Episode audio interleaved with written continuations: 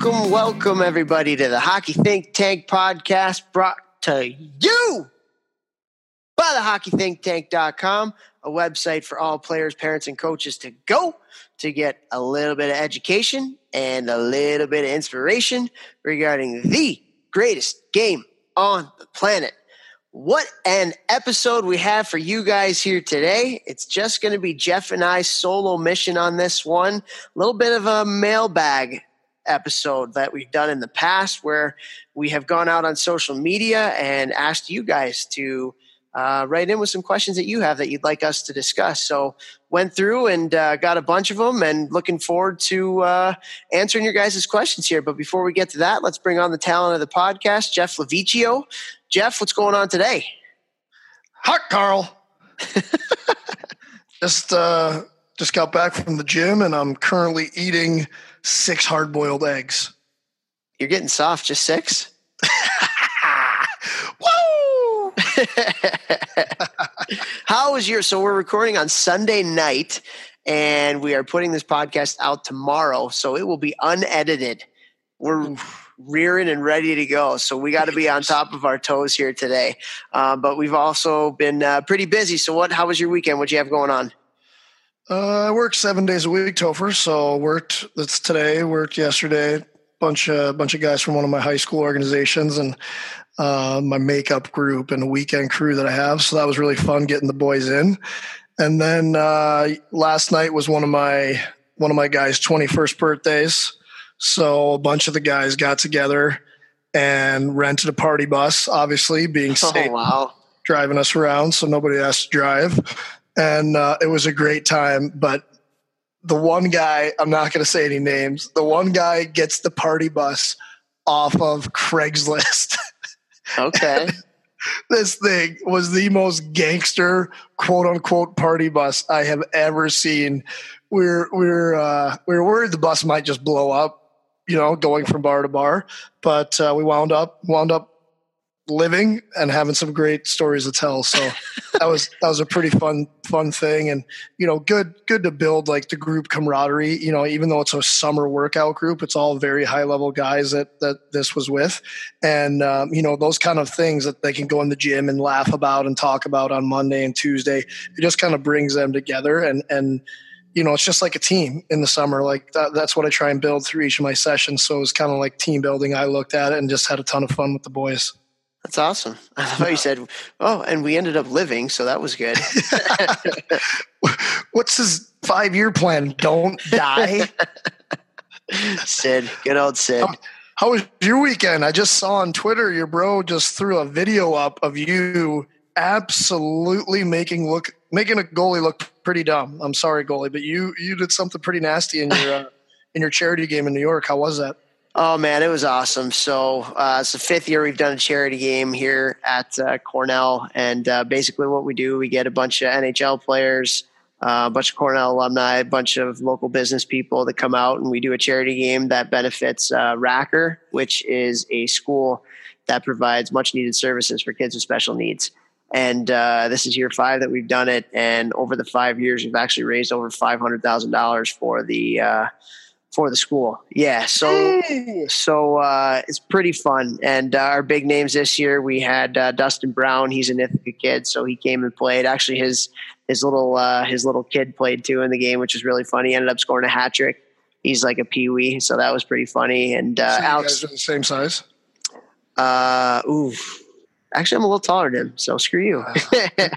Congrats! Boom, roasted back on me. Yeah, uh, and then uh, uh, Alex Tuch uh, played for the Vegas Golden Knights, lives in Syracuse, grew up in Syracuse too. So uh, those were our two kind of big names. Joe Nieuwendyk, uh, NHL Hall of Famer, was uh, here as a coach, and uh, it's just a really fun event. Uh, a lot of great people, and we raise a lot of money for uh, a great cause. But yeah, I came in in the shootout, and uh, I'll post it on social media here in the morning. But uh, um, had fun with it. So You should make it like the little things from last night, and then it just says like I nipped.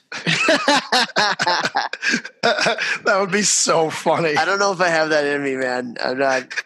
No, I totally would do that if it was me, but that's not you. That's so funny. No, it Very was cool. it was a lot of fun. I mean, one of the things we try to do is make it a fun event for everybody, and uh, we typically get anywhere from fifteen hundred to two thousand fans at the games. That's about what we had last night too, and I think last night we raised about one hundred and twenty five k. So. Uh, wow! Really fun stuff. Really fun stuff, and it's a great org. That's the best part about it. The great organization, and you know, having family members that have special needs. I, I know firsthand where that money goes and the kind of services and support that that place uh, you know provides for for people. And so we're very very happy to do it to team up cornell hockey and and racker. Yeah that's that's effing unbelievable man. Congratulations to you and everyone who helped with that. I mean that's just so much money. That is wow very cool very very cool. Next year if you need uh, an ex hockey player with ruggedly handsome good looks to set up a kissing booth for charity. you know, I'll uh, I'll donate my services. Oh God, ew. I was actually thinking, I don't know what I was watching a movie where like they, they, were joking around, they like did that, and I was like, that is actually so disgusting. if you think about that, yeah, like just lining up for a for kissing booth, like ew, that's just oh, oh. yeah. Anyways, uh, to all the listeners, you're very happy that you didn't get to see that. Be happy that you didn't have to see that, I should say. Um, but yeah, well, you are playing in a charity game coming up. We got one in uh, in three weeks from today on uh, August 4th in Chicago, playing for Special Olympics Chicago that we're putting together. So um, that should be fun. You excited to come on up, play? Me and you were on the same team. I put us on the same team for that one. Yeah, buddy. That's except, connection back together. Oh my God, Toph, I'm going to be so bad. It's going to be unbelievable. The last two games I played in were with the Blues alumni, and like before those, I was like, I hadn't skated for like six months, and I was like, okay, like if I'm playing with the alumni, like I got to go out and like hit some practices. So like with my team, I put my gear on for like three straight weeks and practice with them because I didn't want to embarrass myself. Because I, dude, if I don't use it, I lose it real quick. and it's been like it's been like uh, the last Blues alumni game I played in. Uh, I don't even know. It was like two months before their season ended.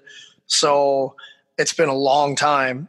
I'm going to be so bad, and I don't have time to go skate right now because I'm working so much. So I just oh, it's going to be nobody judge me on this game that comes I to think, watch. You know what I think we need to do seriously? I think we need to start doing your $20 fine instead of humble brags. Your $20 fine is now going to be I have no time for anything because I work so much.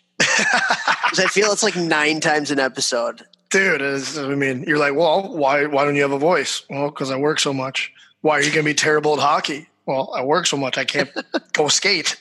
Uh, no, it's going to be awesome, man. And uh, the two teams, it's going to be Team Kendall Coyne Schofield. That's the team we're on, and uh, Team Pauls, Josh Pauls, Fudzy Pauls. So this game, this game is really, really special because obviously, well, number one, it's the, all the proceeds are going to Special Olympics Chicago, which um, does amazing things for uh, kids with special needs in Chicago.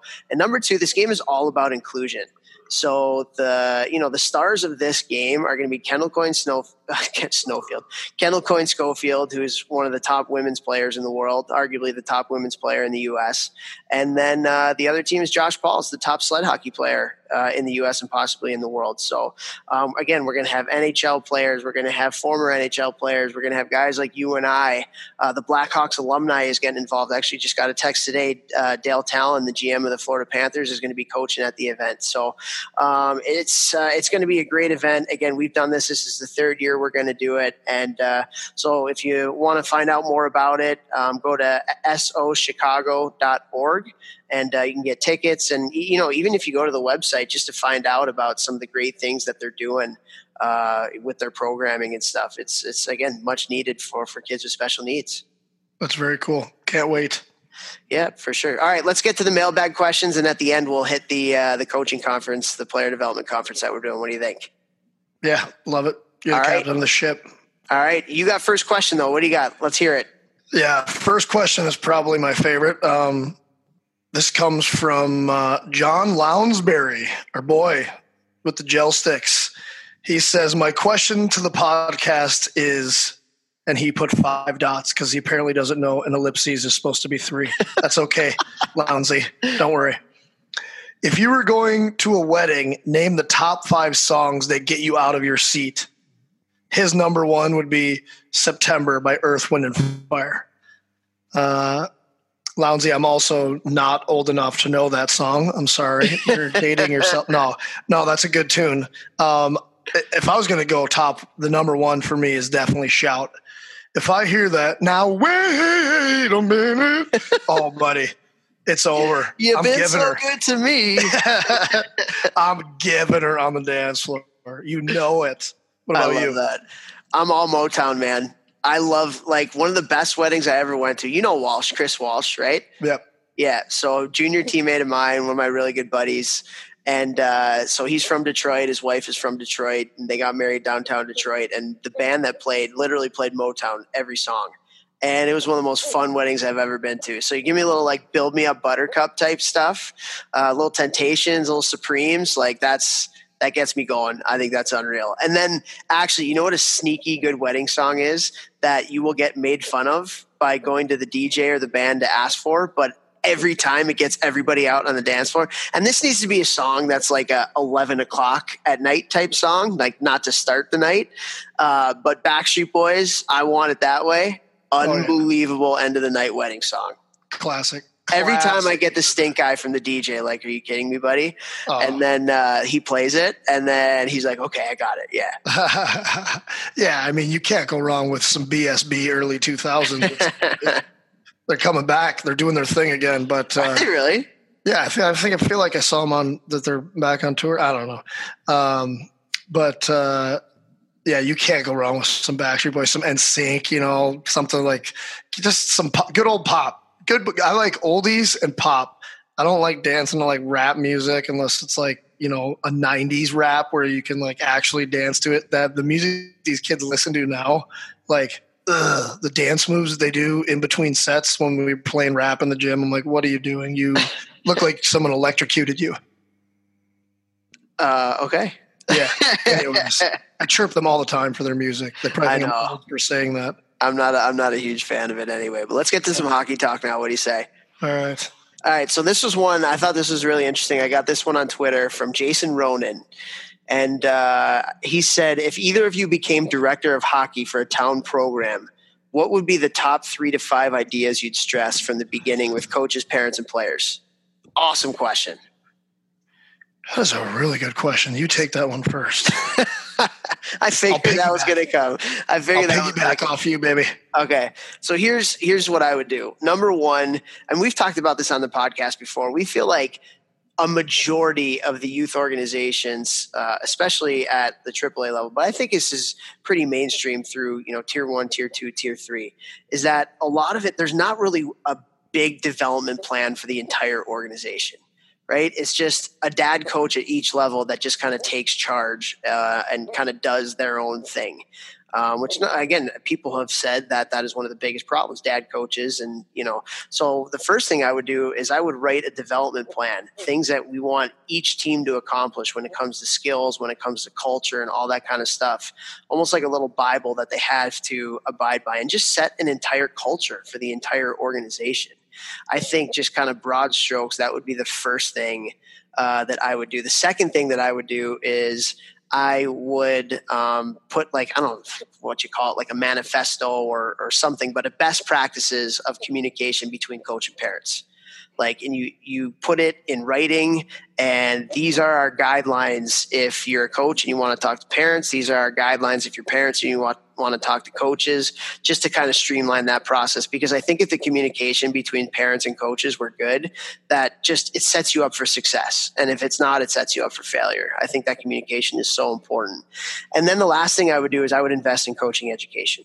I think that is so sorely missed in uh, I would have like monthly meetings where all the coaches had to get in a room and they would have to present to each other on things that they're doing, whether it was systems, whether it was skill development, whether it was culture, whatever it may be. But find a way, you know, categorically and consistently to make your coaches better. Um, those would be my three things that I would do. I had that question, so I kind of thought of that before the podcast, but those would be the three things I would do. What, what do you think about that? Sorry, I was munching an egg. And we're live still. Okay. um, I, I honestly think that was an unbelievable question from Jason. I would agree with the somehow setting up a system for communication. Like, I mean, I just think that is so massive.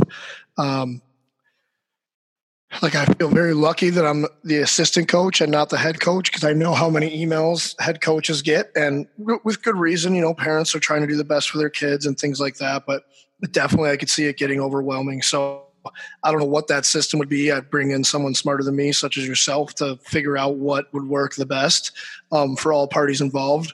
But I think the number one thing I would do is if I became like everyone had to listen to what I said, I would get all of the coaches um, and the people on the board and all that together and like I, I, think this is such a big deal that people don't like look at how big of a piece this is to aiding in the development of their children. Not even just talking about hockey, just like Are you actually going to get to your point or are you just Yeah, I am, man. Invest, investing in investing in the, the organizations like cultural ideas and motto like that would be massive and it would have to start with everyone on the board and all the coaches and the hockey director and being like these are our core values as an organization.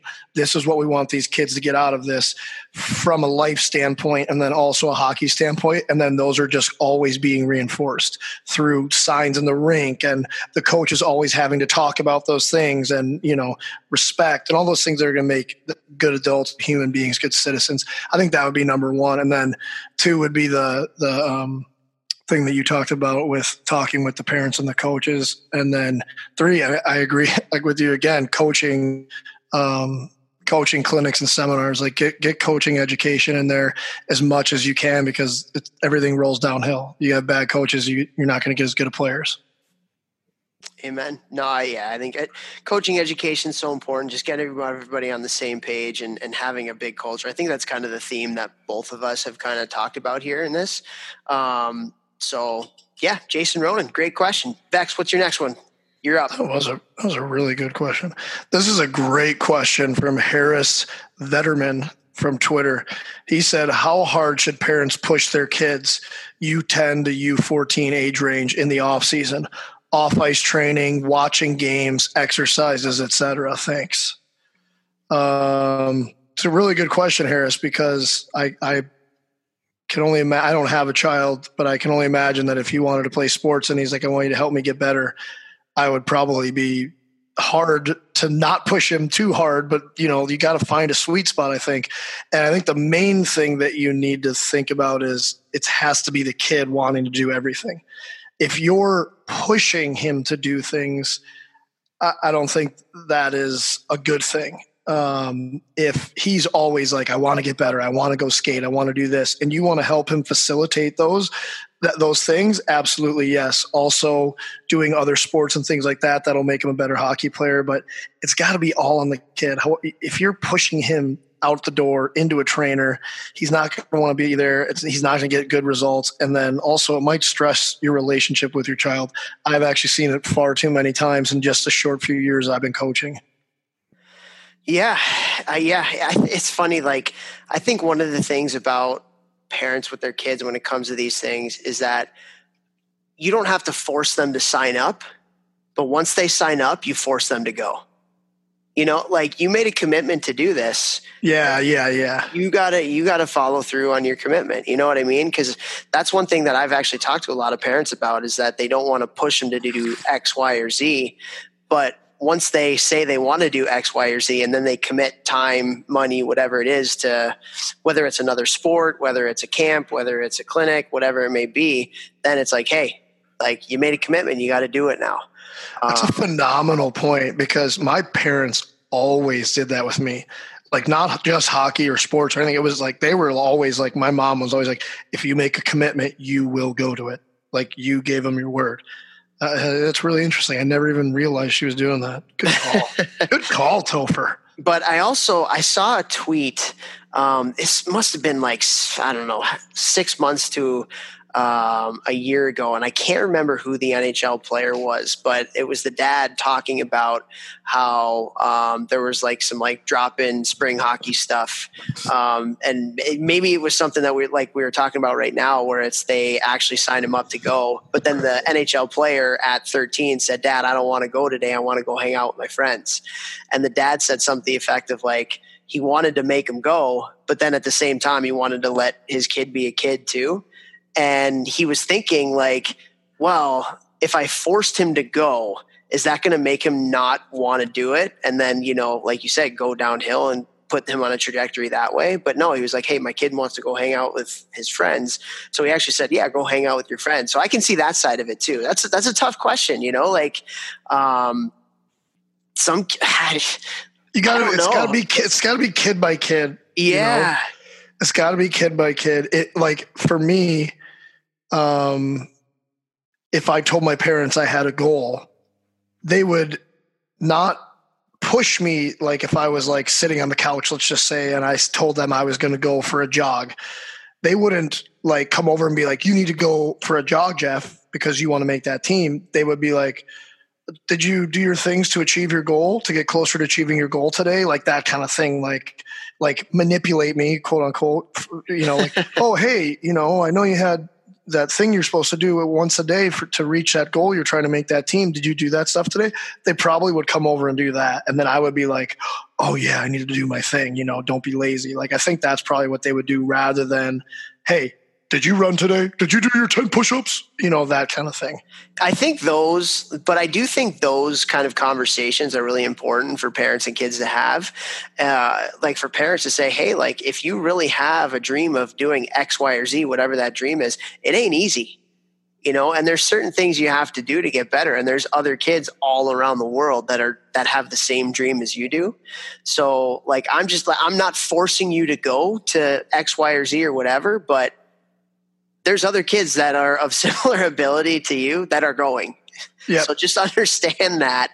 Um, and and who knows because and it depends who knows it might depend on the day too maybe there's a day where you can push your kid and maybe there's a day where you know hey i got to pump the brakes here and let my kid do something else um, but it's I, I do i think it's a, it's a certainly a gray area question and I think I think parents can make that call because they know their kids a lot better than we can than we do.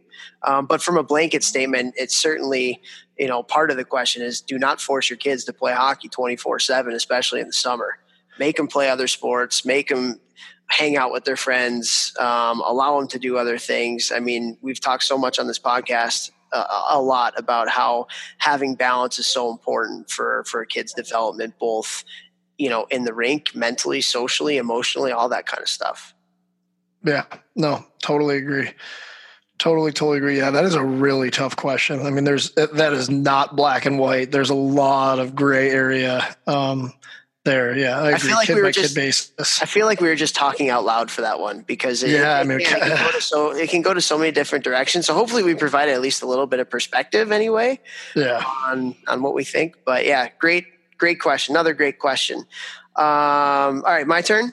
Yep. Okay, here we go.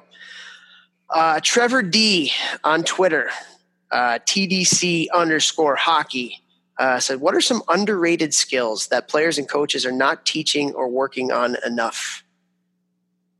Can I take this one first? Go ahead. Passing.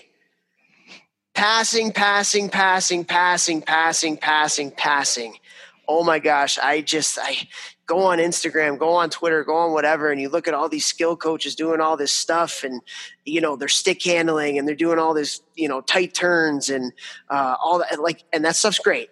Don't get me wrong, but it's maybe ten percent where I see a drill where there's a pass being made, and the teams that pass the most and the teams that pass the best are the teams that win. The players that know how to get to open spots and the players who know how to anticipate and pass the pucks and then how to execute passing, making tape to tape passes flat, all that. Oh my gosh, passing, passing, passing, passing. Rant over. Okay. I would uh I mean obviously I agree with that. You know, I see that I was coaching U18 and there were times where I was just like god, like like when you give a pass, like you, it's yeah, that, you know that old saying they used to always say when we were coming up, like passes come from the heart, and it's like, are you gonna? That. Oh, really? Oh, yeah. Oh, man, we used to say that all the time. Passes come from the heart. Like if somebody gave a bad pass, and look, usually you look at the guy passing, it's because he doesn't care. He doesn't care, or he doesn't know to care that okay, I got to set my teammate up in a good position to catch this puck. It's got to be in front of him, or he's got you know, it's got to be where he wants to catch it in stride, all these things. And it's like, so you got to care when you make passes. And I just think that kids, like you said, there's no emphasis on it. They kind of don't think about like, oh, if I don't have the puck, if I'm not doing things with the puck, then I, I can be like I feel less detail oriented. I feel like in practices, and this is even at the higher levels too, you know, when you do your flow drills, they kind of do it. Like people think of those drills as just kind of like warm up drills. Like the way that Shafe used to talk about Cornell is like, no, those are skill drills because you're working on your passing, which is one of the most fundamental and important skills that you can have as a hockey player. Like those first two, three drills that you're doing, if it's flow, whatever you want to call it, like those are important drills because you're getting puck touches and you're getting passes and you got to call for pucks. Like that's another thing. Uh, communication, underrated, right? Like I would stop practice and make my team do push ups if kids weren't calling for the puck. And you could tell in a practice, like for all the coaches that are, the next practice you run, I want you to not say anything if kids aren't calling for the puck and see what the energy level is like. And then you make them call for the puck and you see what the energy level is like for a practice. It is night and day every time. So there's my little experiment for everybody. And actually, before you go on for your next one, I want one other one playing with your head up playing with your head up is like the most important i've said this a lot but like it's so important one of the most important skills that you can have because it allows you to, to scan it allows you to survey what's going on it allows you to do so many different things and see what's unfolding right in front of you. So shoulder checking having your head up when you have the puck always scanning the ice to see where, where things are going um, so so so important. And if, and if i'm a coach I'm, I'm saying that all the time. Head up, head up. Like I was at Hardy's camp, right, just last week, and Brandon Naurato, one of the top skills coaches in the world, he's a skills coach in the NHL. Like we literally did a drill where guys were um, working on their edges and stuff, and I was standing there holding up fingers, and they had to shout out what how many fingers I was holding up. And these are you know some of the top younger players in the country that are at this camp. Like it's so important. Keep your head up. It's massive, man. I, I 100% believe that because uh, no one taught me that when I was younger, and I had some pretty tough tunnel vision for the levels I was at. Like for being a professional, like my vision was not as good as other guys, and I know that. And I, I worked on it when I got to college and pro, like as much as I could to get better. But like, yeah, that is. I say that in practice last year, literally every single drill, and I, it's just like I wish I could have electrodes on the guys, and when they would put their head down in practice, I could zap them because it just they it would they would go every time. These are 18 year olds, you know, the best 18 year olds in our city that are still not playing juniors, and they just you know they'll look up when I'm saying it, and then one minute later you look over, their heads back down, heads back down, heads back down. And it's just like that's a habit, and it's it's hard to work on that. But like you said, those first few shooting drills, I mean, those are a chance to work on you know, you're passing, you're stick handling, you're shooting in stride, calling for the puck. And I love what you said about being loud on the ice and talking and then how much more energy there is on the rink. Like i was smiling through that whole thing because that was exactly how i played. Every day the first drill i'd be going first and i'd be screaming for pucks like so loud to just get the boys laughing and going and energetic. And then the next guy does it and energy feeds and energy builds and energy begets energy man. Like that's so true. I love that you said that. Yeah and i want to just add one thing to the uh um, you know, the head up thing. That's why I think people need to be careful with Power Edge Pro because you know Power Edge Pro is is cool, right? With the implements on the ice and all the stuff that they do in the programming, and obviously McDavid is is big in marketing it. They have some NHL guys that are doing it, but watch kids as they're doing it, and a lot of them have their heads down. And if you are going, if you are a Power Edge Pro program or something that you believe in, that's that's fine. Um, I don't love it because I think it teaches kids to have their head down um, just kind of naturally because they're looking at the implements right in front of them.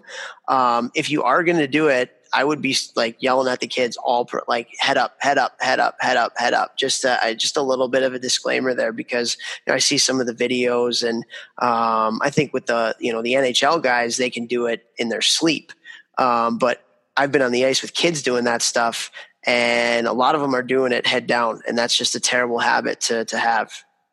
It is. I mean, we all know we've all played with those guys who have terrible tunnel vision. You know what I mean? And they're the worst to play with because you're like, I'm never going to get the horse the blinders. yeah, like just straight looking down a, a, narrow tunnel, a narrow hallway, and they can't see anything outside straightforward.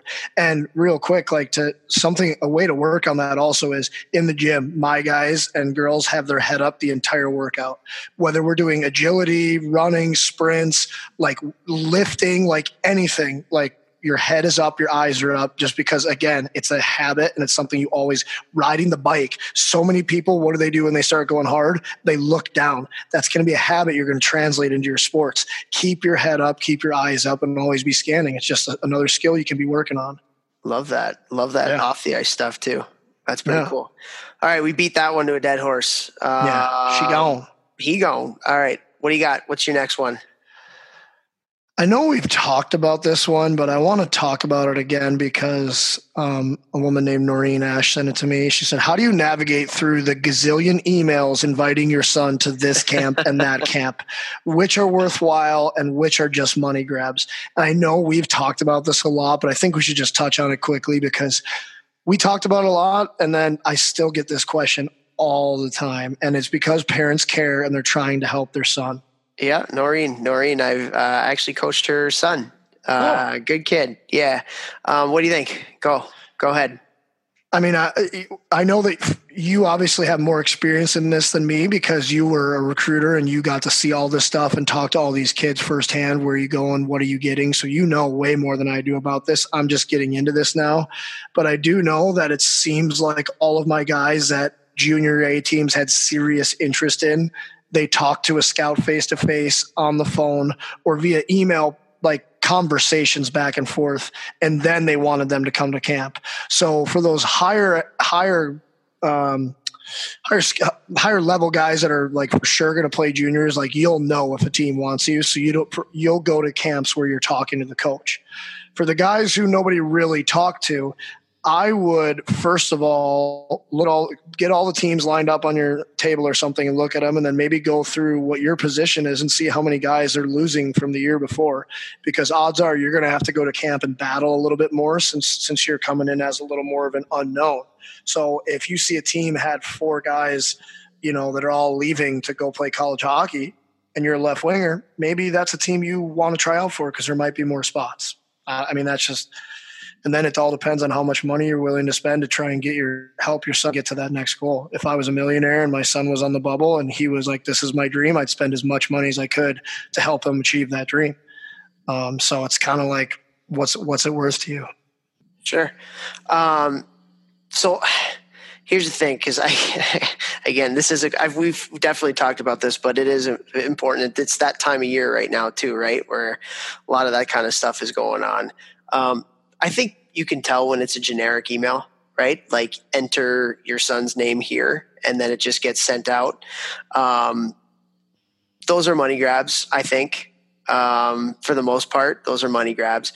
I think if it, if you're talking about wanting to make a team, like if you're going to go to a camp to try and make a team, um, unless that coach has called you you know, on the phone and expressed interest and knows about the strengths and weaknesses of your son or your daughter, um, knows the coach, has talked to the coach and like done their research and stuff like that.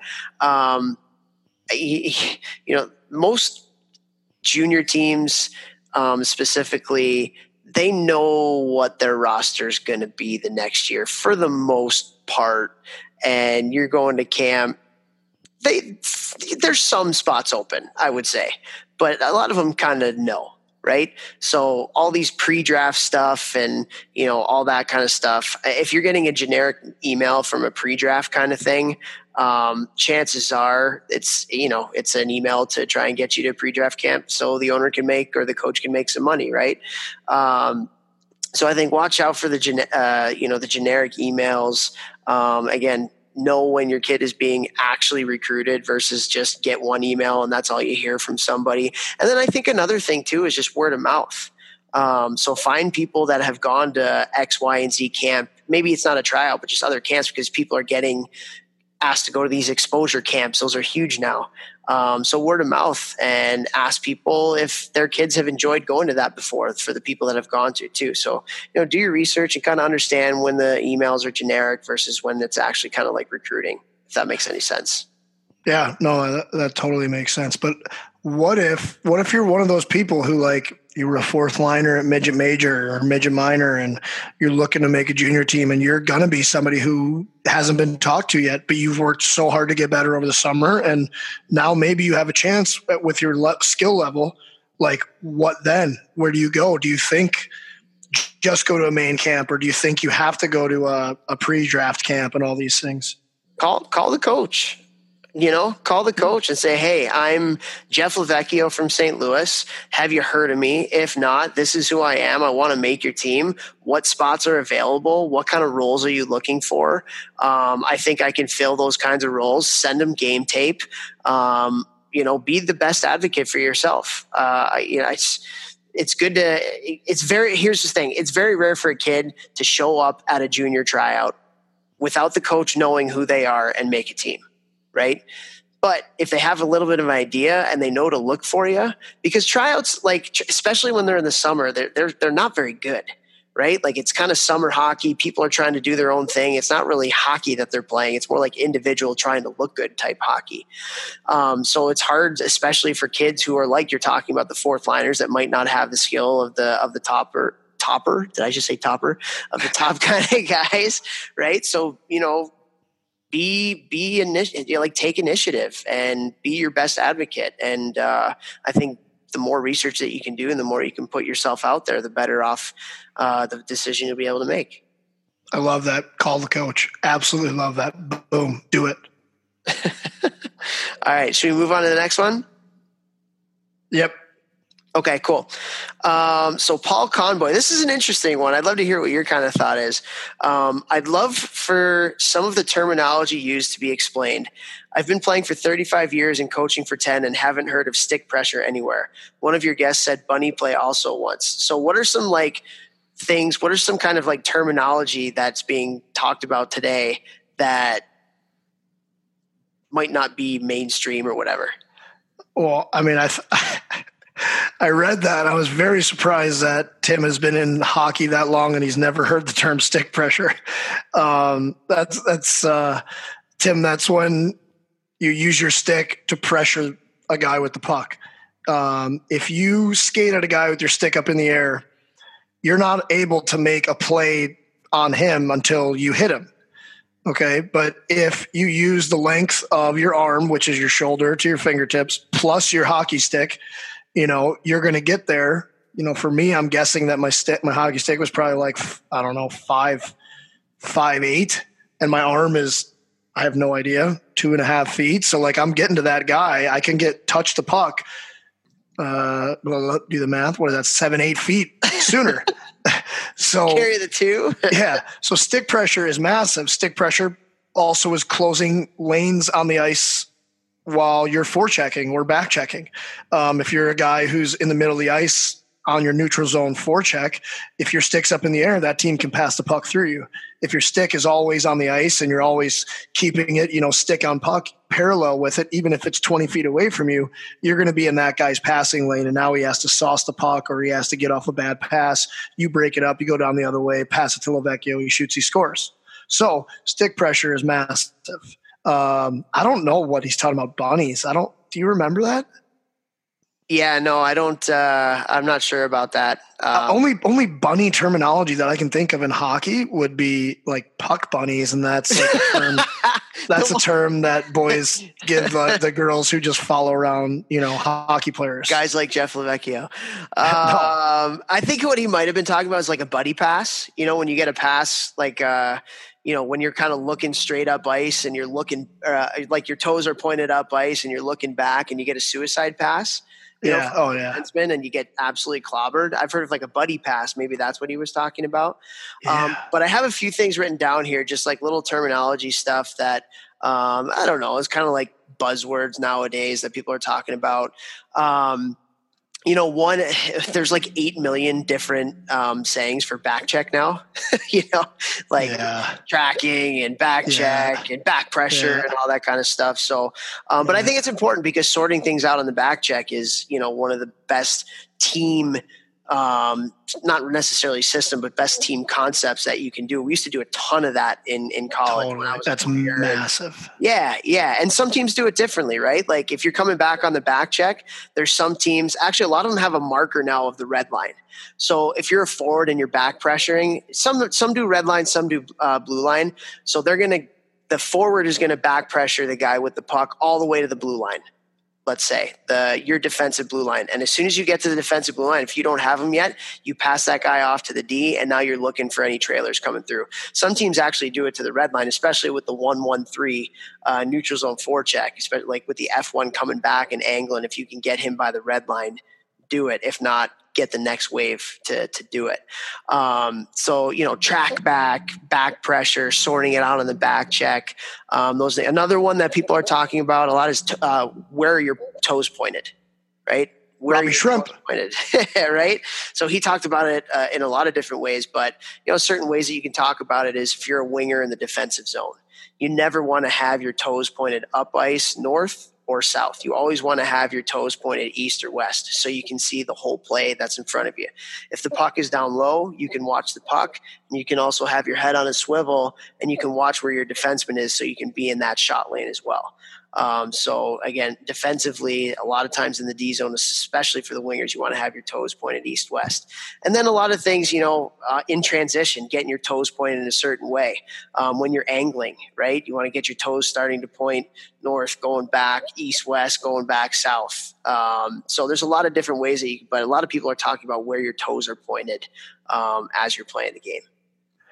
That was a massive point you just made too, and um, that's all I do. A lot of my kids on this team, yeah, it is true. a lot of kids on my team this year had a lot of trouble with this that were wingers, finding where the puck is and then finding where your point man is. Like that is so massive. And if you can find a way to stay parallel with him as much as possible, like kind of you got to kind of make like a 90 degree angle between the puck, you and the defenseman you're covering, and then know when to slash back towards your net slash the wall, the dot to cut him off if he winds up walking off the wall, but always knowing where that D man is. As soon as I learned how to use those angles on the ice with the puck in there, and that helped me with how low and how high I should also be, um, north, north and south, and then where's the D man east and west, finding him and staying kind of in a 90 degree angle. It made playing defensively so much easier, and you block so many more shots because you're always in that D man's lane. You don't have to like slide and skate as he's coming at you shooting. Yeah. If that yeah. makes sense with the angles. Absolutely, absolutely, and it's it's important to just survey and know what's going on on the ice at all times, right? And again, we've talked about shoulder checks a million different times. Um, so I think, yeah, I think that's massive. I think another kind of buzzword that's being talked about a lot nowadays is deception. Um, so providing um, the player that you're playing against with misinformation um, before you're going to make a play, right? So if you're a defenseman going back on a retrieval um, and you're getting to the puck at an angle, are you using your body and you're using the way that you're pointing your skates to kind of make the forward or the forechecker think you're going one way and then boom, you're going the other way to make a play? Um, as, a, as a forward coming up the ice, don't skate straight you know, skate on angles, you know, a little bit more east west with your crossovers, provide misinformation. And that's something that Stan actually used to talk about all the time when I was playing for him and like Peewees and Bantams. Like he was a big in the head fake. Head fake. Use like use your whole body when you're coming up the ice, or in if you're in a you know in a tight small area game type situation. Like if you're going to try and fake somebody sick out, sick head fakes. Now I think about it, you had sick head fakes. Oh yeah, and Adam Nicholas has talked about it too when we've had him on, right? And it's not head fake; it's like a freaking full yeah. body fake too. So like when we would do our skill drills, like around cones and tires, and and when we were doing small area games with Stan and stuff, like we would have to like use our entire body, and if we didn't, somersault, do it please, right? So again, it's providing misinformation to the defender or the person that you're playing against uh, by using your body physically, using your head, using your shoulders, um, using your torso to make them think you're doing one thing and then doing another. Yeah. Oh man, that's it's funny because I didn't have like the hands that, that you had. Like my hands just were never no matter how much I worked on, they never like I never had very good hands. But I so instead of using that skill, I started using like deception skills. Like I'd always fake shots because I, I shot all the time. So like D men would always think he's going to shoot because this idiot will shoot from anywhere on the ice. But then because I knew they, they would know me and see that I was like always leading the league or leading the team for sure in shots, I would do a lot of fake shots and then use my speed to get around a guy because uh, you know I couldn't stick hand around him. But that's how I got to use a different skill. And dude, deception it's so massive. Like going into a corner, if you're the first guy and you know there's a D man behind you, like he's thinking, okay, lunchtime, like I'm gonna murk this guy. If you go straight at that puck, it is super easy for the D man. If you come on an angle and you you know like you just said, do like a full body fake one way and then turn into the glass, and if you even jump up on the glass a little bit and let the D man get close to you, you slingshot yourself back on the D man. That's when you see those D men hit you. So that is a really good way. Like let them get close to you instead of like you just letting them lunch you. know right as they're about to hit you. If you jump up in the glass just a tiny bit, boom, slingshot. You're gonna get right on top of them. You got the puck and you're going. I like it. I like it. That's so true. Um, one other one I want to talk about, and I think it's one that's not talked about enough, and that's poise poise with the puck right and like having patience because again we live in a fast fast fast world and there is a place for that i feel like i'm banging on like um, playing fast. I do think it's so important to, to think fast um, especially the levels you go up the less time and space you're going to have. So the more important it is that you think fast. But at the same time some of the best players in the world they know when to play fast and they know when to show patience and they know when to show poise. And i think if we can teach um, are players that poise by and again that's something that you can do by the small area games um, and and just letting the kids play. It's funny i was talking to dustin brown the other day. Um, he played in our charity game and it's funny just happenstance walking into Lowe's and dustin was walking in at the same time. And we talked a lot about that just like having poise. And he talked it's funny because he talked about the younger players nowadays and he sees it with his kid too his kid's a peewee um, but even the younger players coming up in playing in the nhl he's talking about how they're so skilled, but they can't think the freaking game um, because they're just they, again that's USA Hockey. They're they're hammering skill development a lot, and but they're also hammering the small area games a lot. And I think what people don't um, understand about the small area games is that's where you can teach the poise versus playing fast and the thinking it yes. and things like that. So like it's not all about skill development. Skills are important, yes, but you got to let the kids play too and you got to let them have fun and let them figure the stuff out on their own. Yeah. Totally. Love that. Absolutely. Nothing to add. Care to expand? Yeah. no, you, you, expanded it. I can't get any bigger. Great job. um, but uh, yeah, I just think poise is is uh, it's it's such an underrated skill, and that's what they asked. So, you know, underrated things uh, that they wanted us to talk about in terms of terminology. So just teaching poise, and uh, I just think it's it's so important. So uh, you're up, dude. What do you got? Um, I'll just ask a quick fun one here. Uh, Drew Moffat said, "Was my favorite? What is your favorite memory from WMU?" So I'll tell you mine, but first, tell me yours from Cornell. Your own personal favorite memory. Favorite memory from Cornell? Yeah. Uh, oh man, meeting my wife. No, just kidding. uh, Hockey memory. Hockey memory. That's not. Oh, well, you got yeah. Go ahead. It's yeah. a hockey. But stop, stop, stop. Okay, hockey memory. Hey, there's nothing like winning a championship. There's nothing like winning a championship, man. And when we won the ECAC championship my freshman year, um, that bonds you forever. Like, you know, you're still on text chains with those guys and, and you still talk about it from time to time. And, um, you know, getting to come back and you know you're a champion. I, there's nothing like there's nothing like that. So I would say my best memory was probably you know holding up the the cup or whatever the cup was called, the ECAC Cup. Um, that was pretty cool. That's unreal. Uh, we did not win anything at West. We won a playoff series for the first time on the road in, a, in like 20 years or something. So like that was really cool. But I'd probably say my two fair memories that I have two. Um, God, it's so hard. Maybe three. I don't know. Uh, You you knew this question coming in too. I know. Well, I was just thinking about it. We like, could God, probably like, go think- all day, dude. No, I know. On ice and off ice memories too. yeah, yeah, yeah, totally. I don't know. Uh, being named captain as a sophomore was was very humbling and exciting for me. Um, that was really cool. Being named a finalist for defensive forward of the year my sophomore year, that was really really cool. We had such a good team that year, so that was super exciting. And then when we won our first game um, my freshman year against number one ranked in the nation, Ohio State. We swept them on Halloween weekend and had the sickest Halloween party. and at we they sold out the rink both games, and Lawson Lunatics got the whole ring chanting "overrated" like the whole game, each Yeah. game of the weekend. So then at our party, we were chanting that. It was just, it was, it'll never be forgotten. And every time Sugar You're, We're Going Down by Fall Out Boy comes on, I think of that party and all the people chanting overrated. It was, it was, you know, we didn't win a championship, so that was a pretty big deal for us. That was pretty cool. Yeah, yeah. I tell you what, man, that is like you go back to like memories. A victory song after a win in the locker room is really cool. And if you're playing at home, the victory song when it comes on at, at like 1 a.m. after everybody's had a few too, and it comes back on and you're just going after it, like that's pretty that's pretty fun. Like remember Yeah. that. Ours ours one year was uh Take Me Home Country Roads. And like our team was unreal that year and we got going on that and it was uh like it was pretty sick. Oh God, such good memories. Woo! Yeah. Yeah. I'm going back. I'm going back to Western for our golf outing. First time I've been back since I signed and left. When is it? Uh, it's not this coming weekend. The weekend after, like Oh, July 27th, I think.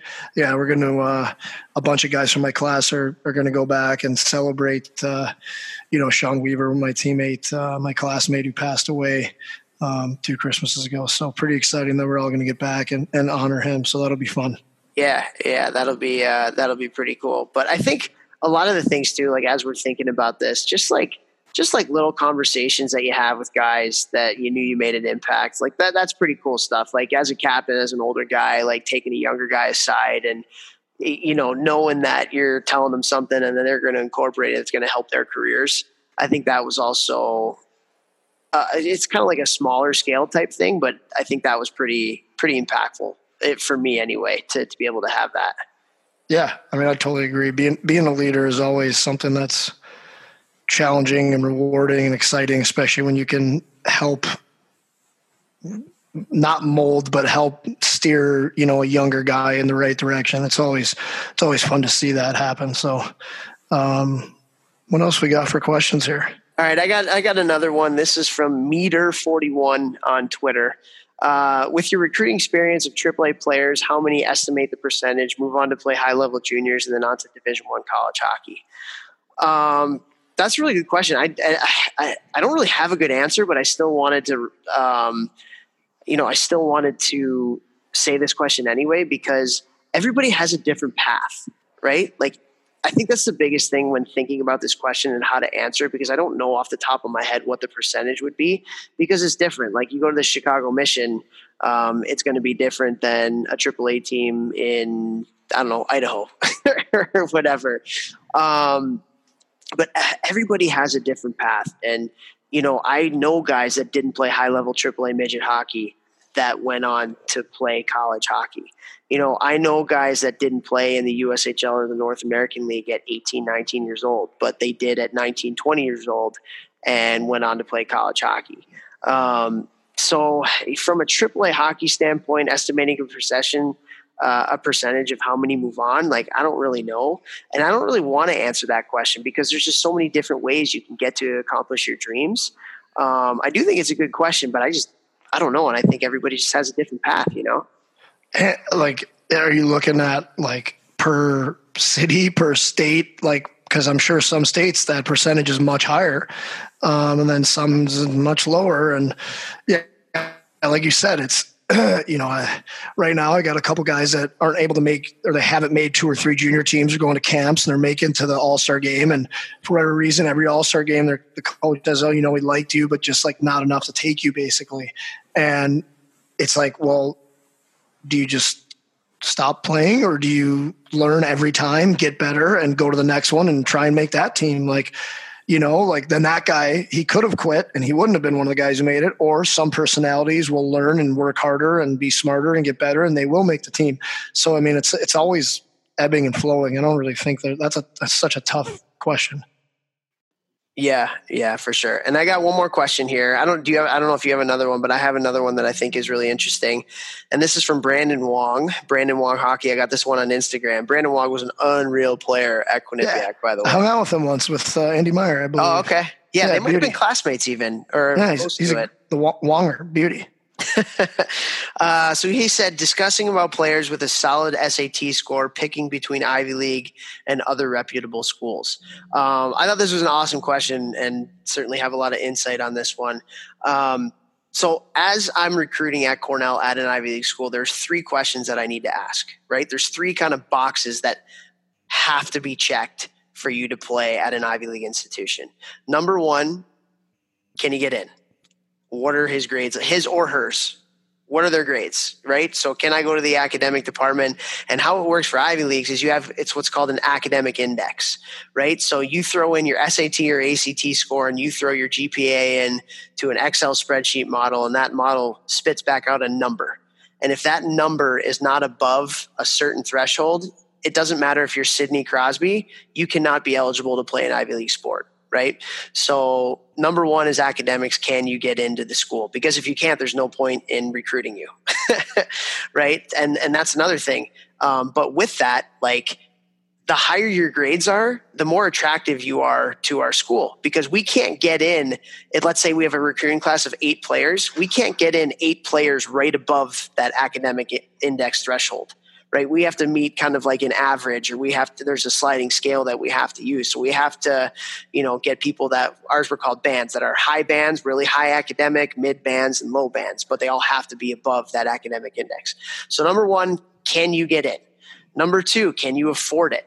So Ivy League schools do not have scholarships. It's a need based merit um, not merit, it's a need based financial aid system. So basically, your parents send your tax return, their tax returns, and, and all their financial information to the financial aid office. The financial aid office comes back of a number of what they think you can afford to send your kid to an Ivy League school. And that's basically what it is. So, you know, for some families that lie in the middle, that's it kind of sucks because you don't qualify for a lot of aid but you're not rich enough where it just doesn't matter where you're writing a seventy thousand dollar check to to send your your son or daughter to school, right?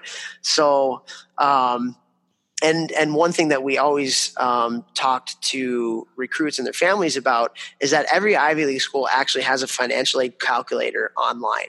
So at their websites, you can go in and you can, as long as you're truthful with what you're entering in with your financial information, you can enter that into the calculator and it'll spit back out a number and that number is relatively pretty as long as you're again entering in honest information pretty accurate in terms of what you're going to pay for your son or daughter to go to an ivy league school.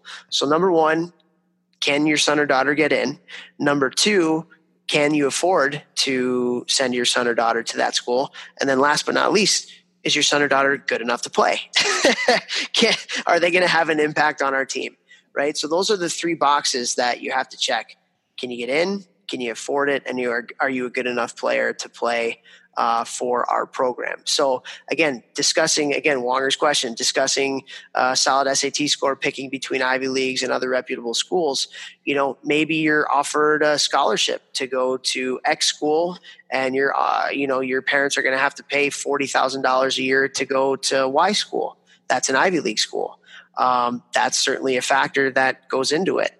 Um, so it, it, again, those are a lot of different things, a lot of different information there. Um, again, walking out of Cornell with an Ivy League degree is something that is going to help you for the rest of your life.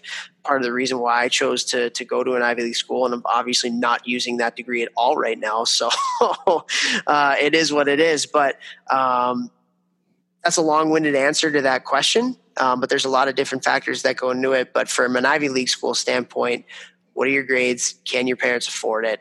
And are you good enough to play? Are the three main things that we look for as coaches. Cornell, ever heard of it? I was watching The Office today. I was talking with Mikey Radja last night at our charity game, and he listens to the podcast. And he was saying how he gets all of our Office references, so I was happy about that. What a beauty, man! He helped me. Uh, he helped me get to Japan big time. So if you're listening, Raj, thanks, buddy. And then I wound up playing against him. He was like semi-retired, and then he wound up getting back into Asia. Dude, Asia was like the hidden gem because you get treated so well and paid pretty well. And he just kept getting in there, man. He just lit that league up. He's what a so beauty. nasty. He's so good at hockey. Yeah, he's really fast yeah, him and I are running some skill stuff together right now in the summer, and uh, like he's demonstrating these drills, and I'm just like sitting there, like, yeah, no, you're good. I don't need to demonstrate that one. I look like a total watch, moron. Watch what Mike's doing. Watch what Mike's Coach Mike. Watch Coach Mike. Don't look at me. Look at him. Do what he's doing. Um, okay, cool. Any other questions? Do you have any other ones that you have? No, I think uh, you know I had a couple that I answered just when people messaged me. So, um, thank you everyone who who sent us messages, took time to uh, to ask us different questions. Um, you know, if we didn't get to them, we'll try and get to them next time or answer you privately. Don't ever be afraid to uh, DM me or Toph on social media, whatever it is, Instagram, Twitter. Um, Toph still probably got his MySpace up, um, so you can hit him up on the. I never actually had a MySpace. Uh, me neither, but uh, I, was, I was just talking on Eat you. it. uh, don't be afraid to check out Topher's sick shootout on some probably poor young soul who's just going to get barraged on Twitter for Toph sniping him. But pretty sick move. Always a uh, good time to watch him play hockey and come out and watch us play in the charity classic because Toph will still be sick, no doubt about it. And I'll be pretty rusty, but I'll probably accidentally run someone over. Oh no, man! I'm so out of shape right now. It's like I, the first couple shifts that I had were were very tough. I legit, I'm not even lying. I think I was minus six in the first half. We did two halves. I think I was minus six. Um, oh, that's great. We ended up we were down. Our team was down nine to three at one point, and we came back and uh, tied the game like 11-11 in the last minute. So, oh my god, yeah, yeah. It's funny the charity games, like all the NHL guys, they don't really try at first, you know, because it's a charity uh, game. They don't want to get hurt or whatever, and then they get down, and then they just they just, they're competitive, right? So they're like, okay, I'm gonna have to get this going. So then they started going, and it was it was pretty funny.